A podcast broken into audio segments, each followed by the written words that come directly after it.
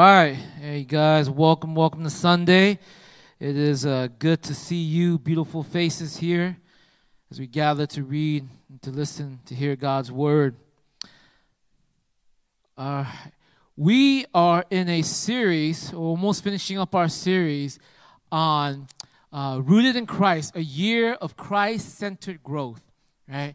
It's a, it's a series that was developed with this intention in mind it's this understanding that there are many Christians who profess belief in Christ, and yet at the same time they live, they live their lives contrary to the very things that they profess. You have these words that you say from your lips, and yet the life you live is contrary to those words. So, at best, a lot of believers come off as inconsistent in their life, in their glory, and their accolades to Christ right? And at worst, they come off hypocritical. Now, what is the reason for this? It could be that they're not believers. It could be that they're just going for the show. It could be that there's, there's a sin in their life that seared them so deeply that they have not repented from it. But whatever the reason, Scripture gives us these disciplines to do something for us. These spiritual disciplines that Scripture teaches us to practice it's meant to take the truth of God's word, the truth of who He is, and to dive it so deep into the heart that it be- begins this bridge where profession becomes character, where belief becomes action, where, re- where, where thoughts becomes reality. Right? And so, my hope and my prayer that as we've been going through this series is that you begin to take on the mantle, you begin to recognize that there is a growth that needs to be happening in your life. You need to begin to recognize that there is something that God is calling you to not just sit and think through, but actually begin to engage Him. These disciplines of meeting Him, of walking with Him, worshiping Him, ascribing ultimate value with your mind, with your heart, with your will, in every aspect of your life to God. Building a community a community within this church body, a community outside. For the glory of God's name, a community that is that is not safe, a community that's open, a community that brings people in. Discipleship, spending your life discipling, carrying out God's word. These are the disciplines that, if we take the truth of it, dive it deep into our hearts, what results from that is a change of character and a change of life. All right, so we've covered worship, we covered community, we covered discipleship. Today we're going to hit the first of the two messages that will end this series. It's on mission. On mission. Now, if you guys, uh, for the things up there, if you guys ever like thinking about, hey, you know, I want to be able to follow along because sometimes PT he goes and I can't follow him. Uh, sermon notes right there. You guys go wearetruelove.com slash Sunday. Okay, follow along. We developed this section specifically for you so that not only can you follow on, but that you have something to kind of reflect upon during your week as you listen to the, uh, the message, as you hear the words, as you pray, as you apply, and actually step out and do something with it. So that's the, that's the thing. So please use that as we follow along. But here, today we're talking about mission. What is the mission of the church?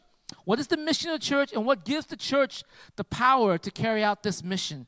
What is the mission of the church and what gives the church the power to carry out this mission? Open your Bibles to Acts chapter 1. Acts chapter 1 verses 1 through 8. Acts is a it's a book. It's a almost like a documentary, a biography written by the author Luke. He's also the author of the gospel, right? The fourth gospel, third gospel, Luke.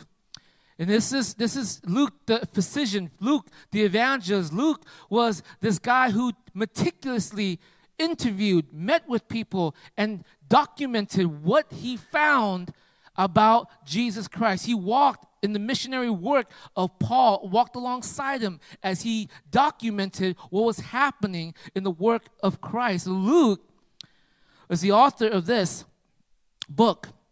And in verse uh, 1 through 8, what we see is that Luke is writing to a dude named Theophilus, a patron, a rich dude, right? Who, for some reason, for whatever reason it is, he's asking Luke, hey, I want, I want to know more about this Jesus. I want to know about what this teaching is or what this is all about. Can you share with me? And so he writes the Gospel of Luke, and now he writes Acts. This is what he goes, and he says, listen, uh, listen now for the word of God. Luke, Acts chapter 1, verses 1 through 8. In my former book, Theophilus, I write uh, wrote about all that Jesus began to do and to teach. until the day he was taken up to heaven after giving instructions to the Holy Spirit to the apostles he had chosen. After his suffering, he showed himself to these men and gave many convincing proofs that he was alive. He appeared to them over a period of 40 days and spoke about the kingdom of God. On one occasion, while he was eating with them, he gave them this command Do not leave Jerusalem, but wait for the gift my father promised, which you have heard me speak about. For John baptized with water, but in a few days you will be baptized with the Holy Spirit. So, when they met together, they asked him, Lord, are you at this time going to restore the kingdom of Israel? He said to them, It is not for you to know the times or dates the Father has set by his own authority, but you will receive power when the Holy Spirit comes on you, and you will be my witnesses in Jerusalem and all Judea and Samaria and to the ends of the earth. Let's pray. Father, we want to thank you, Lord, for your word.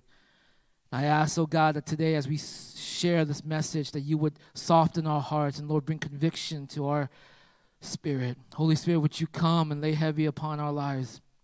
That, God, we will sense the weight, the weight of glory, the weight of your call upon our lives, the weight, O oh Lord, of the mission that we are bound to be to do. O oh Lord, I pray upon these brothers and sisters here that we would carry out the work that you have called us. I pray, Father, for myself, unworthy as I am to preach your word. Grant me your spirit and your strength today. We pray all these things in Jesus' name. Amen. What is the mission of the church? Why are you here? What is this whole pew and things that we're supposed to be doing? What is this whole process about? What is this? What is the mission of the church? And we look at verse 8, this is what Jesus said. He said, But you will receive power when the Holy Spirit comes on you, and you will be my witnesses in Jerusalem and all Judea and Samaria and to the ends of the earth. There is something about this mission that is not just localized to your immediate surrounding. It's not just localized to your city, not just localized to your state, not just localized to your country. It is a mission that is to be taken to the ends of the earth, which means that it's not just for specific people, it is for all people. Right? And this mission that God has ordained for us to do, it is to bring worship, his worship, to the ends of the earth. John Piper, famous pastor or pastor, he says, mission exists because worship does not.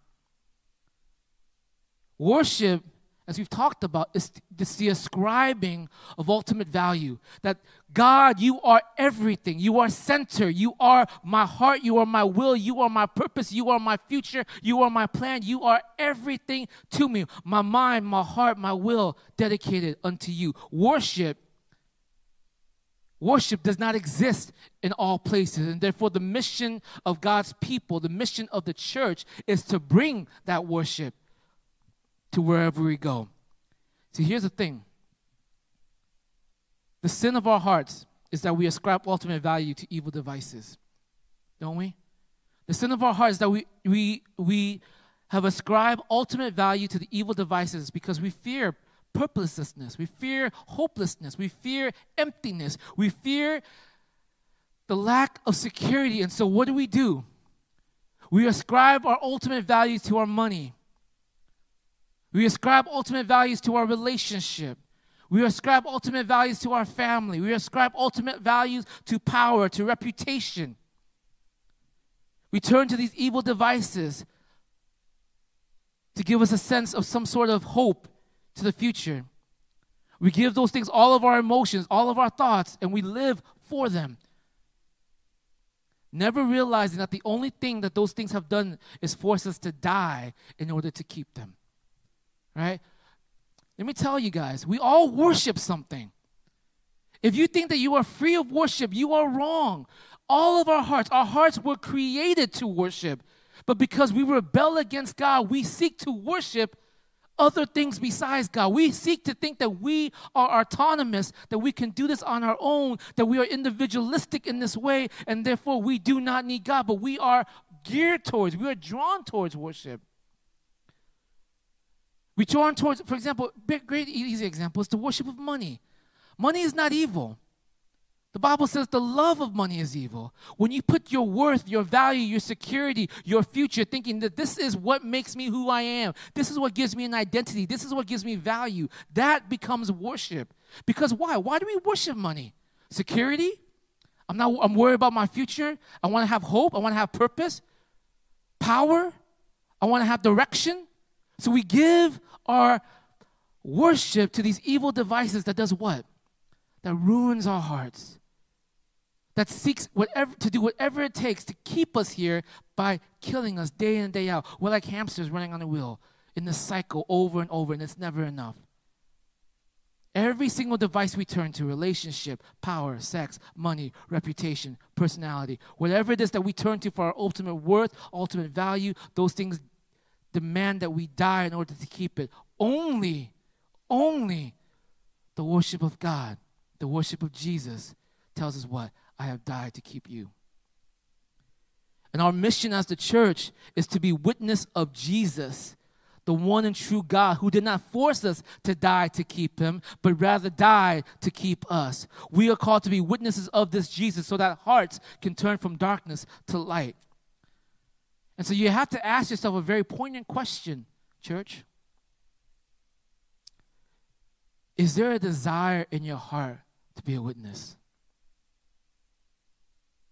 Because the mark of a believer, the mark of those who follow Jesus, is that there's a fire that burns to witness his name to the ends of the earth Judea, Samaria, to the ends of the earth.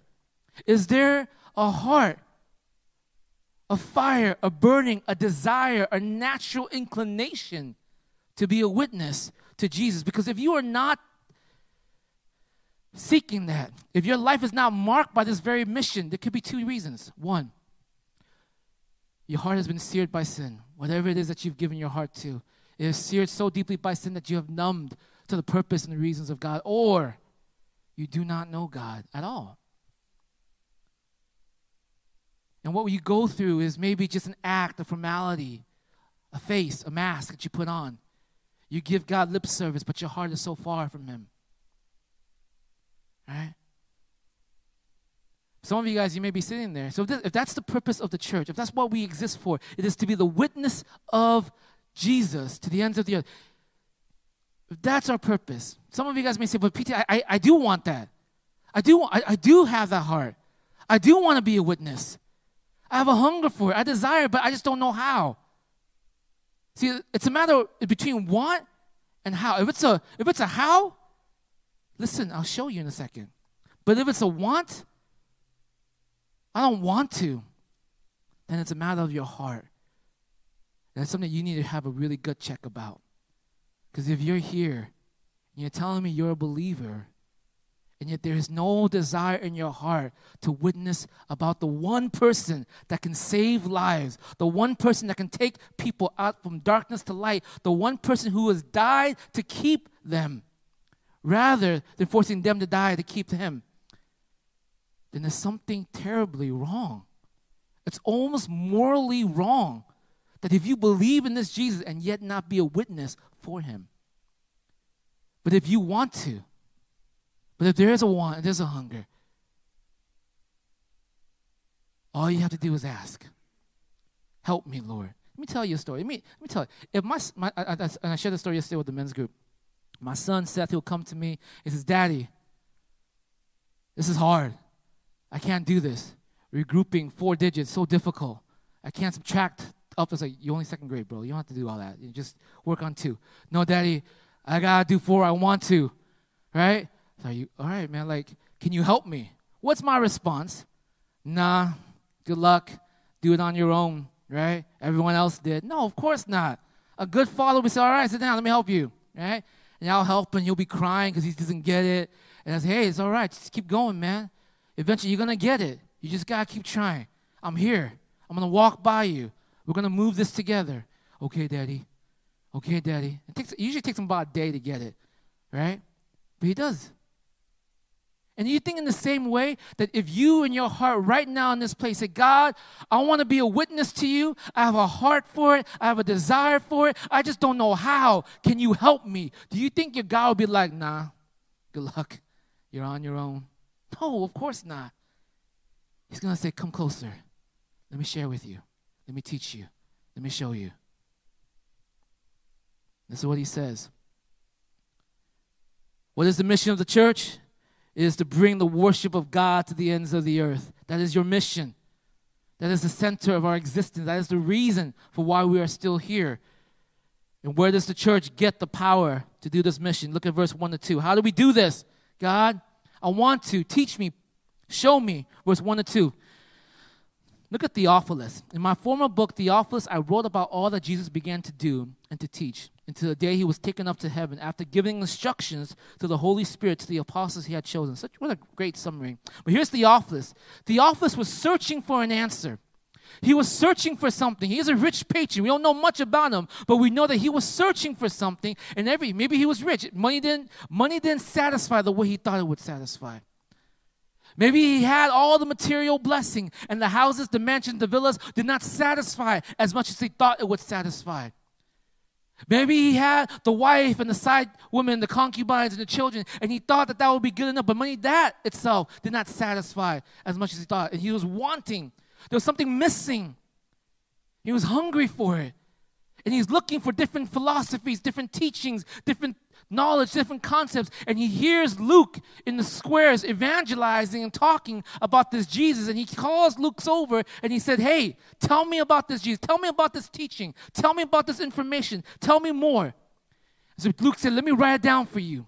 Let me tell you about who Jesus is, what he did, and what he taught. Let me lay this down before you because Luke would say, I'm going to lay down the facts. I'm going to lay down the truth. Not a concept, not an idea, not some sort of wishy washy thing that I came up, not some philosophy that I'm going to make up, not some sort of concept or moral teaching. I'm going to lay down the facts of who Jesus is to you. Theophilus, don't start Christianity the way you start everything else. Don't try to get into a concept. Don't try to answer a question. If people ask you, why do you believe in Christ? if your answer is because he makes me feel good, because it makes me feel fulfilled, because it feels relevant. That is the wrong answer. That is the wrong place to start. Why do you believe in Christianity? Because of Jesus. Because of the facts of who he is and what he did. And that's what Luke was doing. Luke was saying, I'm going to give you the facts, the truth. Not some made up story, not some information. I'm going to lay down the interviews. I'm going to call them out by name. I'm going to teach you what he taught. And I'm going to let you decide about this Jesus. I'm going to show you what he did.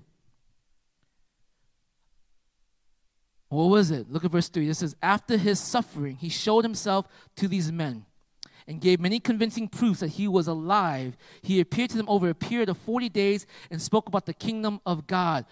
If you're out there and he says, I want to, I, I want to know how. I want to be a witness. I have a, a, a, hunger in my heart. I have a stirring. I have an affection. I just don't know how. I want to try. Can you help me? Luke says, Listen in. Let me tell you the first thing. The first thing you got to do is you got to start with Jesus Christ and his resurrection. You got to start with Jesus Christ and his resurrection. It was the cornerstone of the Christian faith. You see, when you begin about Christianity, don't get lost in the bunny trails of rabbit holes of did Noah really put two, two, uh, two animals in the thing? What about predestination? What about that? First question you ask is Is Jesus who he says he is?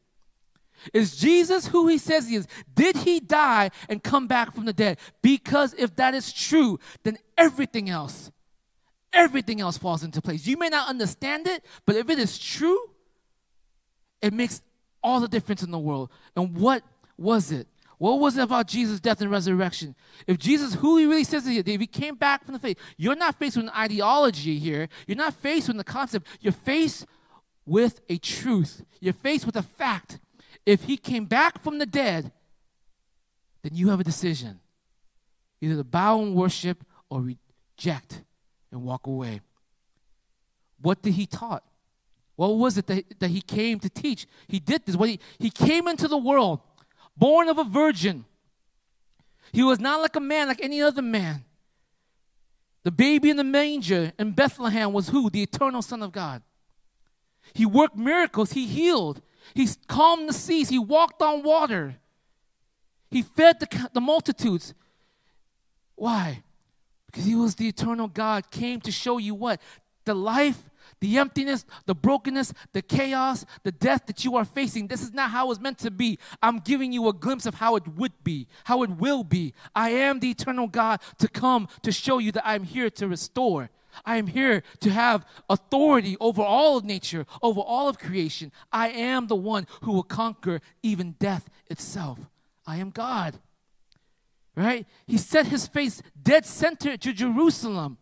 And what did he do? He walked towards the cross, hung upon a tree by his own people. They beat him, they condemned him, they made him carry a cross, and there nailed him, and he died. But death could not hold him. The grave could not keep him. Do you know this truth? Do you know this?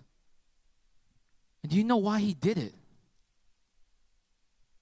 He did it because you could not. He did it because you could not do it. We are on mission to testify and to witness of this great God who paid a debt that he did not owe because we owed a debt that we could not pay. This is the witness that we are giving. This is a testimony that we are sharing. Right? Do you know this truth? Does it beat in the hollows of your bone? Does it stir your affection? when you speak, when you think about these things. If Jesus Christ did not die and come back from the dead, then everything we believe in is useless. There's plenty of great philosophies out there. There's plenty of great teachings out there. And Luke is saying, I'm not here to give you philosophy, Theophilus. I'm not here to give you a teaching, Theophilus. I'm not here to give you a concept. I'm here to give you Jesus. Jesus is what I have. Jesus is what I can offer. And who is this Jesus? He is God eternal, who has died for the sins of men. Do you realize that? Do you I know that sometimes the, the idea of sin is very hard to grasp. Because sometimes we still get into this, this, this, this, this reflex reaction that I'm not as bad as somebody else. That my sin in comparison is not as bad. You're not comparing it to another person. You're comparing it to the perfect, almighty, living God.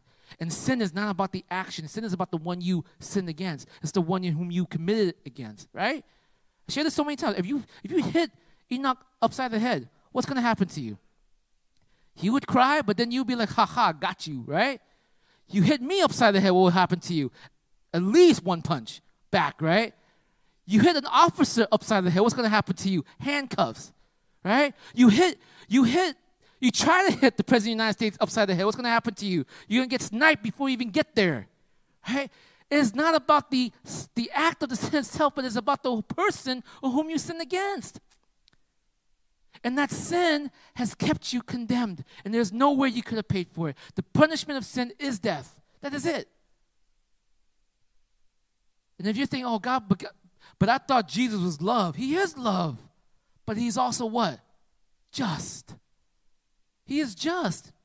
If you commit a crime in a court of law, it doesn't matter how much good deeds and how much community service you can attest to, the, the judge, being a good judge, will still have to what? Make you pay. You will still have to pay for your crime. And if that happens even in a human court, what do you think will happen in the court of the Almighty God? He is not, He cannot let you go. But here's the thing about God He knows what? You cannot be free. But He is loving, and He loves you. So the only way, the only way itself was what? That He will become your sacrifice. He would do it in your place, He would die in your place. And His resurrection, His resurrection is the linchpin tell you what, I have conquered the very things that you cannot conquer. That if you put your faith in me, life is promised to you, even if death takes your last breath. Right? Do you know this truth, church? Do you preach of this resurrection?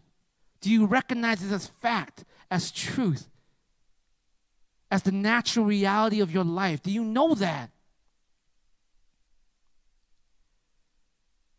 What gave the church the power to do this mission? The truth, the fact about Jesus. But here's the second thing. Look at verse 3. He says, What?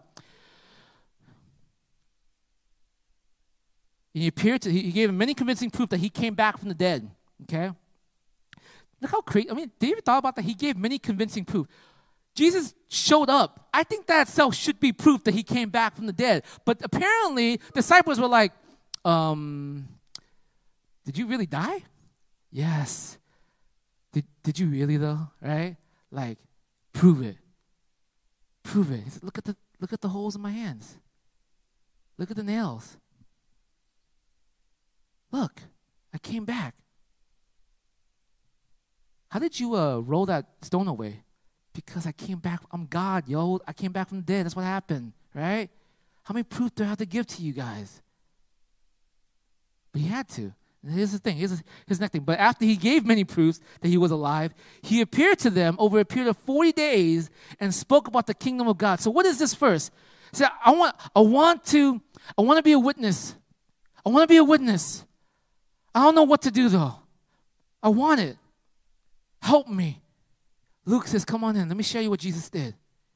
One, it's the testimony of the resurrection.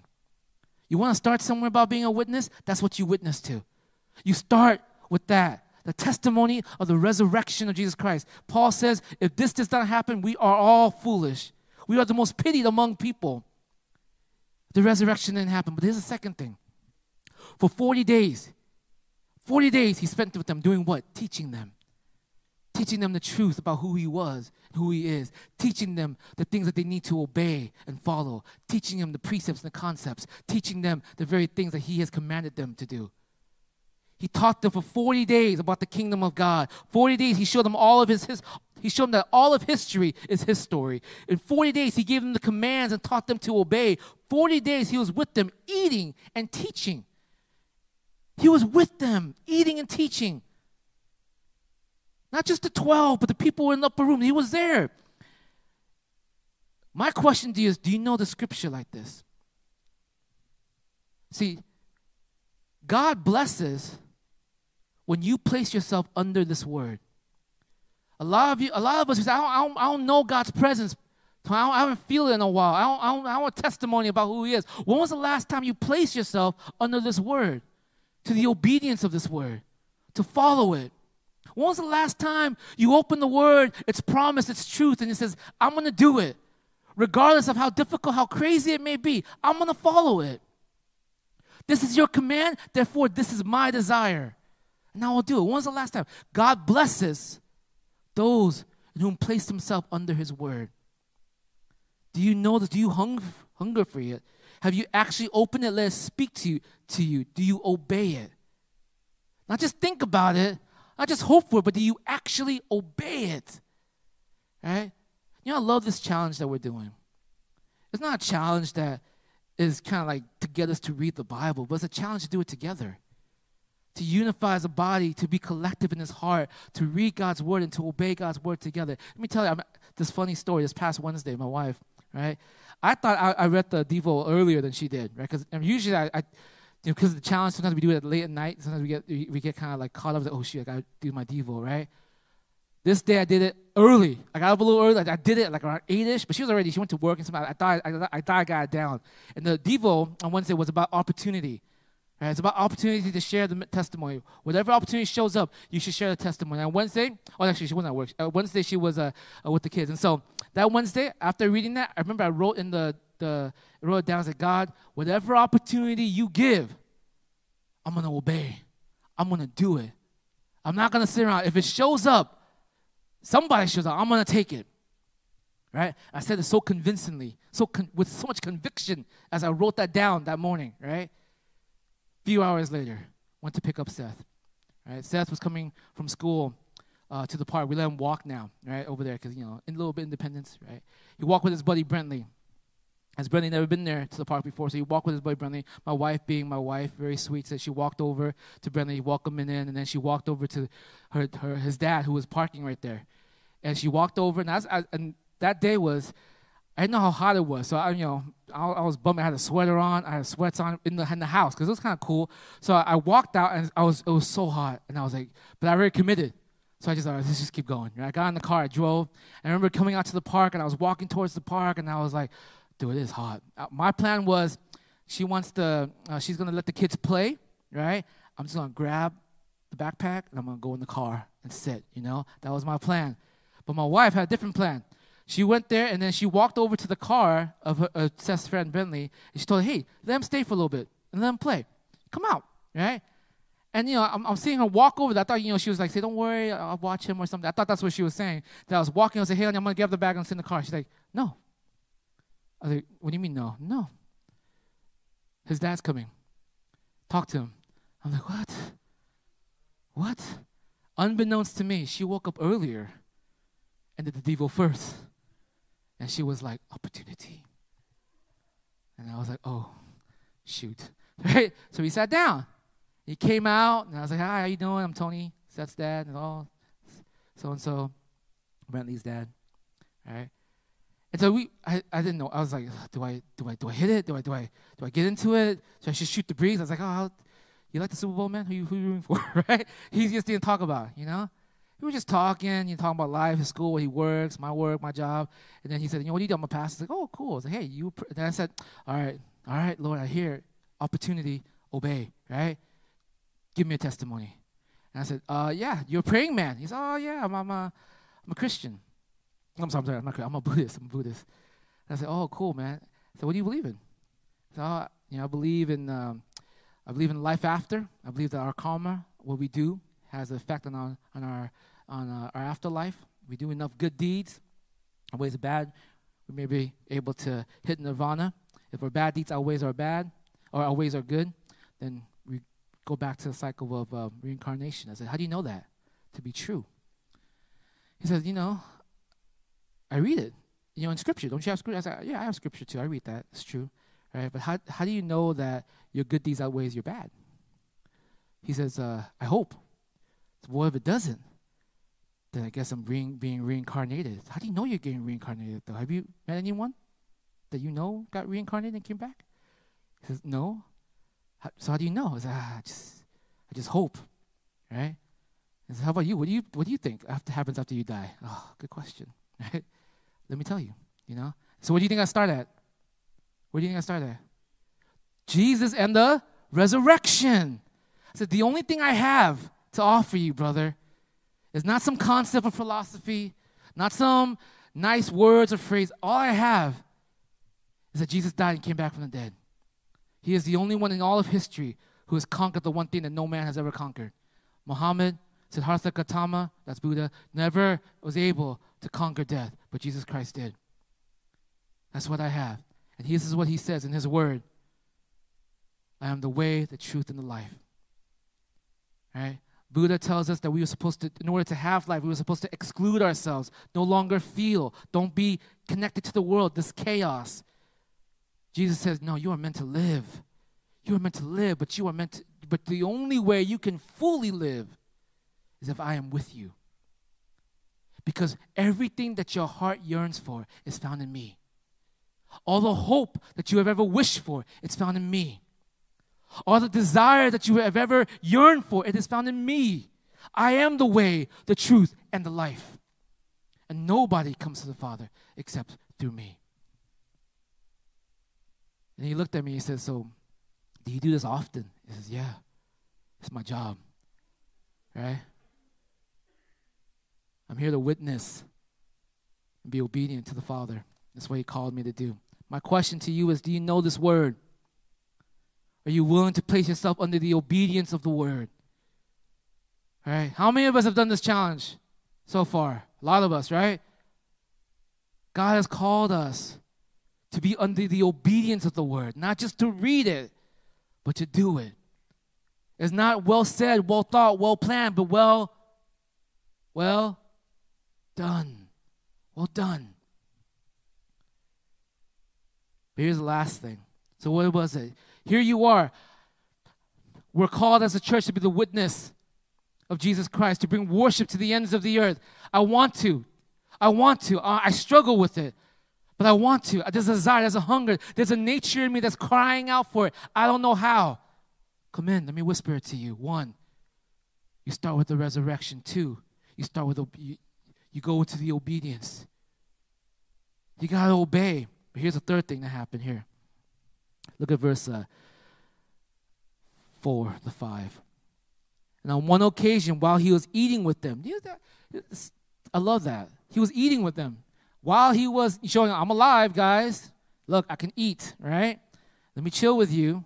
40 days he's preaching, but he's, he's, he's having fellowship with them here.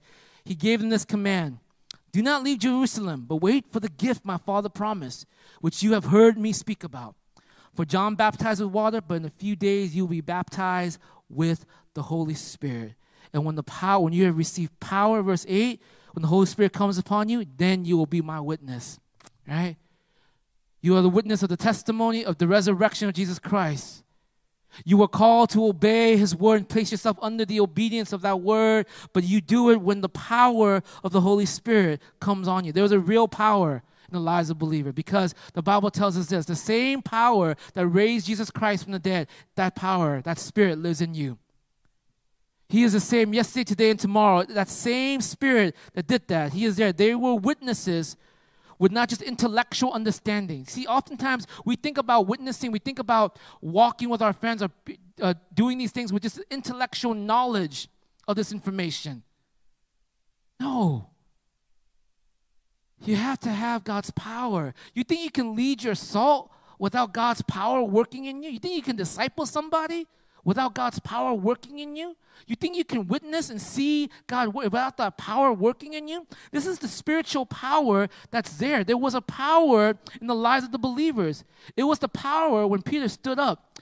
If you ever read Acts chapter 2, I'm not trying to boast here, but I've read that, that, that sermon that Peter gave multiple times. And I cannot help but think that I can probably write a better sermon, right? I know that sounds kind of sacrilege, but I can't help but think I can probably write a better one. And yet somehow, Peter stood up, spoke 30, 40 verses, right? Maybe took 10 minutes, 20 if you expressed it a little bit louder, right? And thousands came to worship God that day. The Bible says they were cut to the heart. Was it Peter? No. It was the power of God working through Peter. You get that? There's a power that's there. It was the power that gave the unlearned men of God words to say before the authorities in order to silence them. That same power works through you. So if you are going to be a witness, if you're going to be a witness to the name of Jesus Christ, you best come down to the fact that you know the resurrection is real in your heart that there is no doubt, no question. You, you need to know that the resurrection is as true and as factual as that the sun will rise tomorrow. You need to have that in your heart so deeply that it is, it is ingrained, it is a natural, um, a natural call into your very being. You better put yourself under the obedience of God's word and go and do it. And here's the third thing you got to call on the Spirit's power. You got, you, you got to you got to pray until God's power come upon you to do the work that He's called you to do. There's real power here. Let me tell you a story, right? I remember I was in Hong Kong. Hong Kong, I was a college kid. I wasn't smart. I didn't have any like seminary degree at this time. There was nothing about me that would say like, "Ooh, look at him." You know, I was just a kid. I was on mission with uh, Campus Crusade for Christ, Korean Campus Crusade for Christ. We went to Hong Kong, right? I didn't speak a lick of Chinese. I had a translator, which is a college student. He spoke English. I said, hey, bro, let's go out and witness at the mall. He's all right, it's cool, let's go, right? We walked into the mall. We're looking around. We didn't see him. We saw these two young ladies standing there. I said, let's go and talk to them, right? So, okay, we went over. We talked to them, right? And then one of the young girls was like, I know these guys. Don't talk to them. They're holding the yellow booklet, right? They're talking and talking about Jesus. It's just useless. Don't just let them go, right? But of course, what did I do? I said, no, no, no, no. I'm from America. I'm a little different, right? And I start sharing and start speaking English. And they're like, oh, yeah, they start speaking English with me. And a little bit, again, shooting the breeze for a while. Then finally, I said, "Let's uh, let me. I got. We got to start sharing because this is this is not gonna go anywhere. We're not gonna share." So I, am talking to my translator. My translator is translating. I'm trying to hit it up with every single like nuance and every book that I've read, throwing these things at her, and she's just like, "Mm-hmm, uh-huh, no, uh, no, right?" And they were. I was. I was losing them, losing them left and right. And you know, my translator was saying to me like, "Hey, maybe we should go, man. I don't think I don't think this is gonna work. There's plenty of other." I said, "No, we're gonna keep talking, right? We're gonna keep talking." I was just, I was just so convinced. We're gonna keep talking to these girls, right, until something happens. I was just saying, I was just, and I was like, you know, I'll jump back and forth. Sometimes I'll be, I'll be in the witness, I'll be win- sharing about Jesus now to like, jump to like other things as I found them distracted, so I'll kind of bring something else up. Eventually, I was just praying in my heart. I said, God, you, this is your name, not mine, right? I don't want to look like an idiot, right? For you, right? Do you want to send out idiots in this field? No, Lord, do something, right? Do something. And this is when this is when it happened, man. This is when it happened. God spoke to my heart loud as day. He says, just tell her, don't hurt herself. So I looked at the translator. I said, hey, man, I need you to tell her something. He said, what? Tell her, don't hurt herself. And he looked at me. He's like, why? I said, I don't know. Just do it. So he looked at her. He says, he told you, don't hurt yourself. And then she looked back and she said, why? And I was like, I don't know why you're hurting yourself, right? But God knows. And he's telling me, don't do it. And then it was kind of this awkward silence. Like, you know, like we're at the mall, but it felt like everything was quiet, right? And all of a sudden, one tear drop, two tear drop, and then she started bawling. He was like, What did you say? Right? And I said, I don't know, what did you say? Right? And then and then her friend was like, What's wrong with you? Was everything okay? Like what's and they was just crying and crying, and then she's like, I recently just broke up with my boyfriend. And I've been wanting to kill myself. I've been cutting myself. How did you know? I was like, I don't, I don't know. I don't. I didn't know. God knows. I said, Hey, I know you're losing love. Can I tell you about love that does not end? She said, Yeah. I know that you feel helpless. Can I tell you about hope that endures? Yeah. Hey, I know that you have placed your whole life upon this dude that you think is going to give you satisfaction. Can I tell you about the one who can truly satisfy? She says, Yes. Do you want him in your life? Yes. Then you have to give up everything you have. Are you willing? Yes. Let me pray for you. This is my buddy. He has a church. He'll give you his number. Come when he calls. Okay? There's power in the life of a believer. Do you know that? Like if you sit here and you're thinking that's just crazy, that doesn't that happen, let me tell you that the God who raised Jesus Christ from the dead is the same God today. It's the same God who speaks today. And the same God who does his work today. The only difference is you've lost the courage to ask. You're so caught up in what's logical, what's easy, what you can control. And you forgot to take the step of faith because when you take the step of faith, the glory is God, not yours. And that's what He wants. He wants you to step into a place that you cannot control, but just to obey and to trust, and you will see the result after. Right? My son, always, midnight, I don't want to sleep. Go to sleep. Why? Go to sleep. It's good for you. Explain it. No. Go to sleep. Explain why. No. Go to sleep. He doesn't. What happens? You don't know my son. He sleeps right next to me. My wife on the other side, right? I happen to be in the, the little sliver of bed, right? That faces the bedroom. And so when he wakes up for school next day, after having only a couple of hours of sleep, what does he sound like? He's a zombie. Total zombie, right? Right? Does he flip to her side to get off? No, no, no, no. He rolled over me to get up. And he doesn't just roll. He's not like, oh, daddy, I'm sorry. He's like, and he's like, you know, he's just like, he moves his body. He comes over and he's like, all yelling and screaming. He's like, dude, right? Why did I tell you to go to sleep? Because I get tired in the morning. Exactly. You're a crump, right? Why didn't you just trust me? I don't know. Go brush your teeth, right? That's the kids' expect. But here's the thing about us. Here's the thing about us. God calls us to do. See, the result of that happens next day. But a lot of times, God calls us to go, and we say no. But our consequence don't see it until when? Much later on. And by that time, down the years, 20, 15 years, 15, 20 years down the line, when the consequences showed up for an action of disobedience, what happens? What happens? Now it's too late. I can't take that back. So much damage has done. When God says go, it means to go. To place yourself under this and to trust. If you step out in faith, there is power behind that. So, what am I asking you guys to do? All right?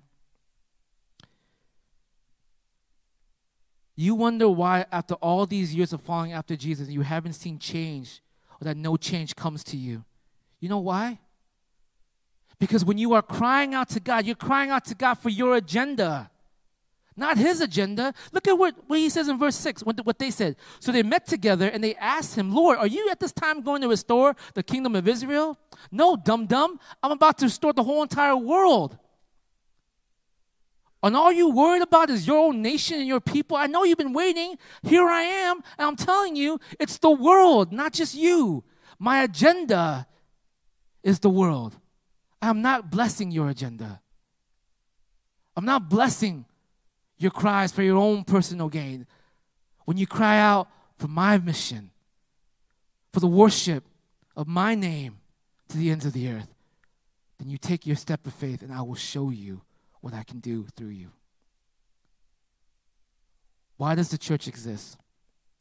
To bring the worship of God to the ends of the earth. And where does the church get the power to do this mission? The testimony of the, G- of the resurrection of Jesus Christ, the obedience to the word that He has given to us, and the power of the Holy Spirit that drives us. You guys get me? If you're going to do anything for the Lord, anything for the Lord, it starts there. If you want to be a testimony for God, it starts there. Cry out to God until He shows up. Cry out to God until He empowers you to step out, and even just a whisper of the word can bring changes to people. I pray that you, my brothers and sisters, as our church, that we will be a people that have not forgotten the mission of our God, that our agenda is His agenda, and our purpose is His purpose. Let's pray.